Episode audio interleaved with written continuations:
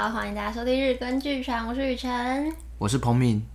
我们今天要聊白昼之夜，但是呢，啊、呃，因为我本人今今年去白昼之夜的时候，就已经是快要十二点半了吧，所以上半场彭敏是跟另外两位魔术好友一起逛，然后他们在变魔术。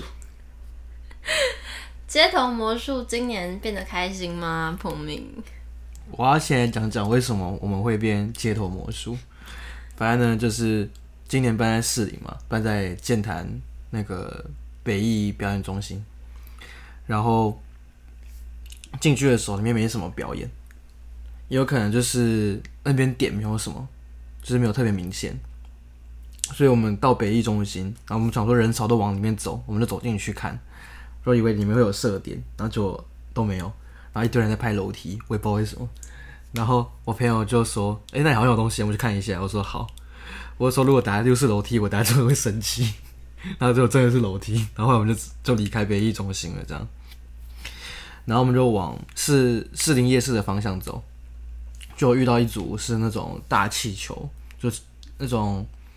里面会有一个人，然后推着里面的气球，让它往前进，这样，然后还有踩高跷，像是那种国外的马戏游行那种感觉，是蛮蛮有趣的。但我们就看一下，因为人太多了。那我们再往里面走，就看到一些可能装置艺术啊，然后会有什么彩绘墙面嘛，就是那种打投影的。那我们就走着走，就发现已经有点走有点累了，然后又有点无聊。我朋友就会说：“啊，你不是在经营 IG，那你就来街头魔术一下。”啊我来解释一下街头魔术是什么。街头魔术就是在路上随机跟路人呃变魔术，可能三到五个人，但也不会太多，因为太多很难掌握整个氛围跟节奏这样。然后我因为我今天刚好是有上韩国的魔术课，所以我我里面本来就会有扑克牌，然后有签字笔什么的，然后就他们就怂恿我去变魔术。然后就变了一几组吧，我觉得是蛮新鲜的体验。然后变完直接请他们追踪 追踪我的 IG，这样。嗯，今天增加了多少粉丝？其实还好哎，就嗯、呃，一组就再来两个人吧，大概原本就十二到十五人，大概这样。其实就是。嗯，其实也蛮好的啊，你才做个五六组，然后每一组就多个一两个人，蛮好的。你应该整晚就做这件事情。你看，你做个五十组，你就多一百个粉丝。但 但白昼之夜就是，嗯、那里人山人海，超多人，感觉全台湾人都在那边，密密麻麻都是人头。但我们是找那种可能坐在旁边的椅子上，那也没在干嘛？在划手机那种类型。哦，我觉得今年白昼直接办的很有特色，但是你要会玩，就是你要有做功课。如果像彭明那三个人不知道在干嘛，就会开始编自己的、自己表演自己的、自己找乐子。但我后来去，我是就是有自己先做完功课，知道自己想看什么，所以我到的每一分每一秒都有看到好看的表演。就是我自己是因为我下半场我觉得。比较密集有好看的表演都在士林官邸那里，所以我就是在那边看了好几场表演，就蛮开心的。我看了豪萧排演，然后去找了曹唐谭天啊，谭天的小丑真的非常非常的好看，就是前面很好笑，但到最后面一首歌我才没哭出来。然后又去看了舞踏当代舞，然后。嗯，好像其实认真看是这三项啊，但因为每一项都超过三十分钟，所以就是还蛮充实的。而且我到的时候，我真正到士林那边的时候已经一点多了。对，然后其实上半场还有很多地方，如果我可以到整个，我其实会想要去那个什么科博馆那教科馆哦，教科馆那边跟那个。那个叫什么、啊？故宫，故宫，就今年教科馆跟故宫都办的很有特色，但是彭明那群人不知道为什么要跑去那颗球，里面啥都没有。没有，我们就看今年不是有那个 app 吗？地图。嗯。然后我们就直接看，然后看哦，就在这一区，所以我们就先约在剑潭捷运站集合，然后出来就发现哎，大家怎么那么多人都往那边走，我就跟着走这样。所以我们等于属于没有做功课的那一群。无头苍蝇。对，然后。这种就是有跟地图有关，因为你可能上面会有很多表演嘛，但他不会嗯，可能推荐你行程，因为他之前是要你自己制定嘛。就是像我们这种，嗯，对很多表演不是很熟悉的人，可能就需要你推荐行程给我们这样。好啦，先不要管你多不会玩了，你讲讲你街头魔术这么多组以来，你觉得哪一组印象最深刻？印象最深刻，我觉得有两组。第一组是一个姐姐吧，反正就是我朋友就怂恿我说啊，你去变个那个看，感觉她就会很捧场这样。然后我就我就变啊，先自我介绍一下，然后变了一些扑克牌魔术，她就蛮喜欢的。然后就第一个结束之后，她就有先追踪我嘛，说哦，你是感觉真的是刚新创魔术师不久，在 IG 追踪人数还没有很多。我就说对啊，他说有些人帮你分享什么，他就是人很好，然后。嗯，跟他聊天很舒服那种感觉，就是很愉快。很正吗？对啊。然后还要变成硬币魔术。很正才会觉得很舒服。然后还有说什么，他的认识一个朋友是什么刘谦的师兄。然后我们三我们三个魔术师听当下听到直接问号，因为我们都不知道刘谦的师兄是谁，这样。但我们当下不想要说出来到底是怎样。对。然后另外一组是一群五个人，他们好像是那种高中大学生吧。然后我就进去变魔术，他们超捧场的，哇，有魔术师哎，这样，然后也是变了一些扑克牌啊、硬币这样。但我觉得差不多就收尾的时候，因为大家变魔术会需要一个自己的节奏嘛。我通常都是可能第一招有个开头，然后有个接档的一招，然后最后有个 ending，然后是当第三招这样。然后我朋友就说啊，我还你再变几个啊？他们感觉都很捧场，再变几个。他说这有橡皮筋，你拿去你变。通常这种。我真的不是很喜欢这样，因为通常就是指定项目，通常就是会表现不好。啊，那我表现还行啊，还是有变，橡皮筋还是有变完。对啊，但我印象最深刻，他们就是很热情，这样。就是呃，街头魔术跟我平常可能在圆桌啊，或者是舞台魔术不一样。街头魔术很多意外性，因为像我去圆桌，就是像是可能在一个餐厅有驻唱歌手嘛，那我们是可能驻演，就可能。呃，一两个小时，然后每一桌都会表演，就轮流各桌各桌表演这样。所以你准备的项目都是你已经准备好的，例如你可能会让牌喷烟啊，让叉子变弯啊，这样都是已经设计好的项目。我比较拿手的是这种，就是像是演桌也像像是在秀每个作品这样。但街头魔术就很多意外性，因为大家都会想要你马上的变些他想要看的东西这样，所以就有很多嗯、呃、不同的可能性这样。但也是因为这次有练习，让我知道口袋招要再多一点，这样，对吧？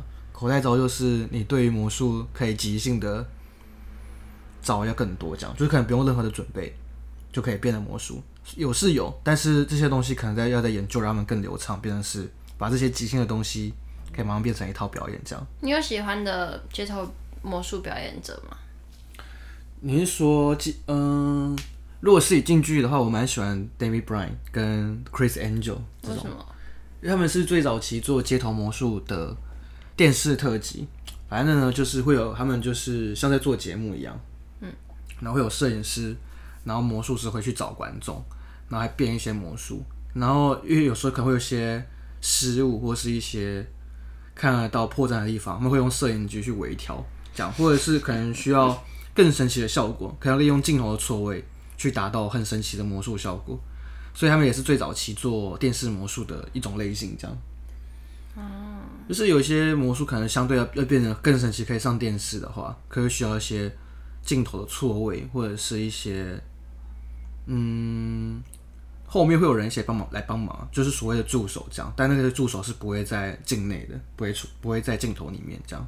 OK，但像这种就是没有靠镜位、没有靠助手，纯街头魔术表演应该很好玩吧？我觉得非常的有趣。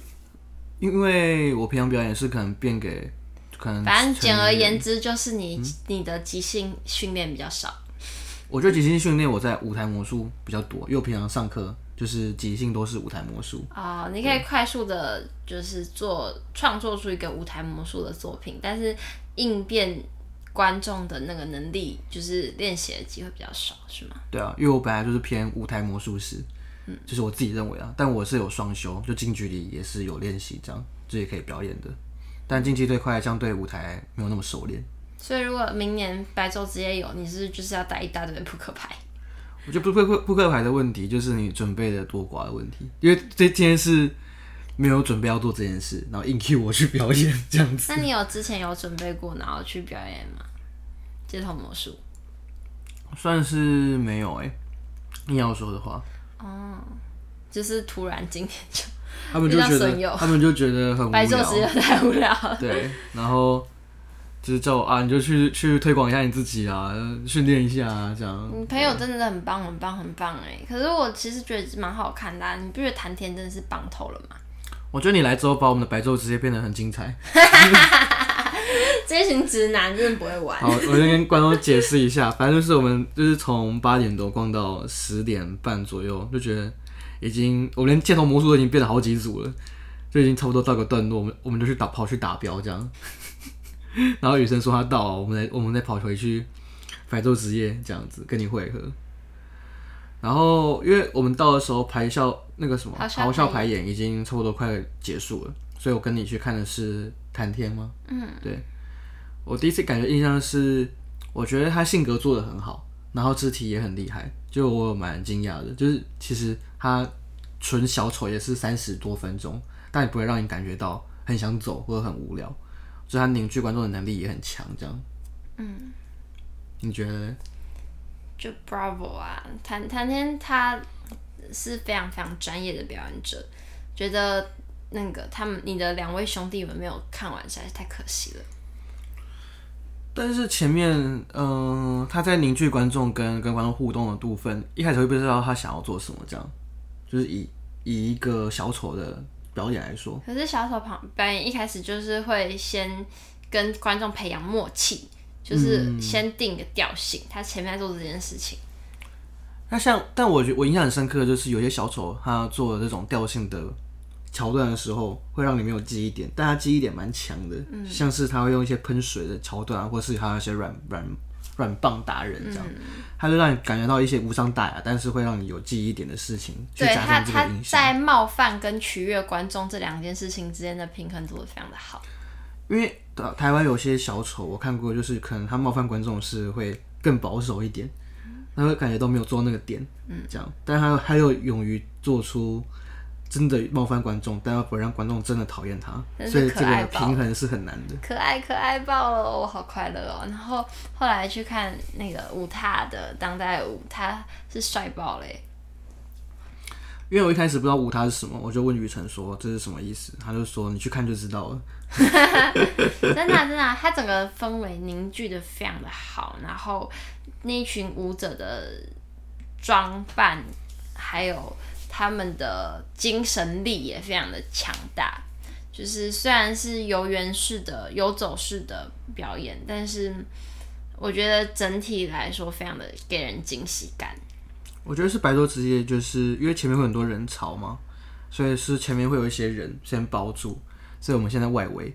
然后我记得印象深刻是工作人员开始把那些还要走的道路给清开嘛，清空，所以一开始会前面看到一堆。观众，那慢慢的观众会散去，看到到呃表演者那个当下是我觉得很震撼的，这样，嗯、尤其是他有一些灯啊，或者是一些音效去把那个氛围做得更强烈，这样。因为梦他的呃最前面那个领头的算是鹿嘛的那个舞者，嗯、他的身姿跟他整个神情是一直非常保持在他那个频率里，就画出了属于自己的空间。觉得在那样的夜晚里非常的独特，而且就是因为他用了灯光，还有他整个氛围，就是让你感觉到他是一个很自然崇拜吗？还是一些生，就是动物崇拜的那种感受很强烈？这样，嗯、我自己感受是这样。就以一个没有看过舞踏的观众来说，也是会觉得很被吸引，跟很有。很有张力，对对对对，不管你对这对表演艺术的接触是多少，看白昼之夜的这些演出都是很直接的，就能够跟着他走，然后会被他吸引这样子。我觉得白昼之夜是有很多很棒的东西，但是在前期前前前导，可能会没有做好，会比较辛苦一点点。那如果唉，明年可以有有。机会的话，应该更认真，然后其实今年也没也，我也觉得我做我该做的啦，因为我前面就是有行程，没有办法去参加前面的活动。不然我真的觉得去教科馆应该是酷爆了。好，那我们今天其实主要讲的是你的街头魔术啦，啊，不然你还有什么好想想分享的吗？这次的街头魔术心得，街头魔术心得就是更找回初心那种感觉吧。因为我在国中、高中的时候开始学近距离魔术，嗯，就是跟。一般上社团课一样，学一些招嘛，嗯，然后是不会刻意排个什么很长的，可能两三分钟的作品，就可能学一个招，然后接续下去。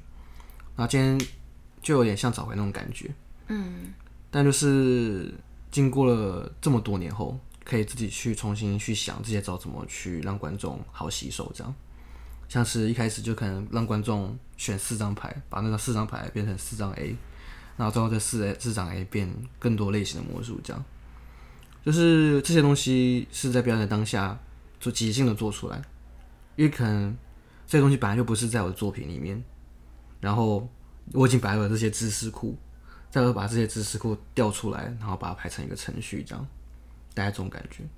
就是有点像是现在的我跟过去的我相会，蛮蛮有意思的啦。和过去的自己相会，我觉得很棒哎，在白昼之夜魔术师彭敏看过去的自己相会，对，这就是这一节的标题了。而且过去的自己也是蛮爱把妹的，今天把妹把很开心哈，并没有，很开心啊，把了很多妹。你说五六组，来告诉我有几组是女生？呃，五六组。有啦，有一组是有男生啊，一个外国，一个外国男生，完他也那那时候就挑战全英文表演这样。OK，嗯，这也不算是你第一次全英文表演了吧？我之前有一次去香港，然后他是在中秋节。啊，为了这个表演呢，就是有排一个三十分钟的秀。啊，但是那时候英文没有很流畅嘛，嗯，所以我都会 先写中文的稿。然后把它翻成英文的，然后先把它背下来，然后再到时候看状况去微调，这样，后来就是蛮顺利的完成这样，所以也是一个很不错的经验。后来有这个经验之后呢，之后有个纽西兰的机会，去纽西兰的魔术餐厅表演，然后也是近距离的，所以我也是用这种模式去把原本我有的作品把它变成是英文的表演这样，然后后来就有上。只不过原本要去的时候呢，疫情就爆发，然后我就去不了了。后来这件事就不了了之，有点可惜啊。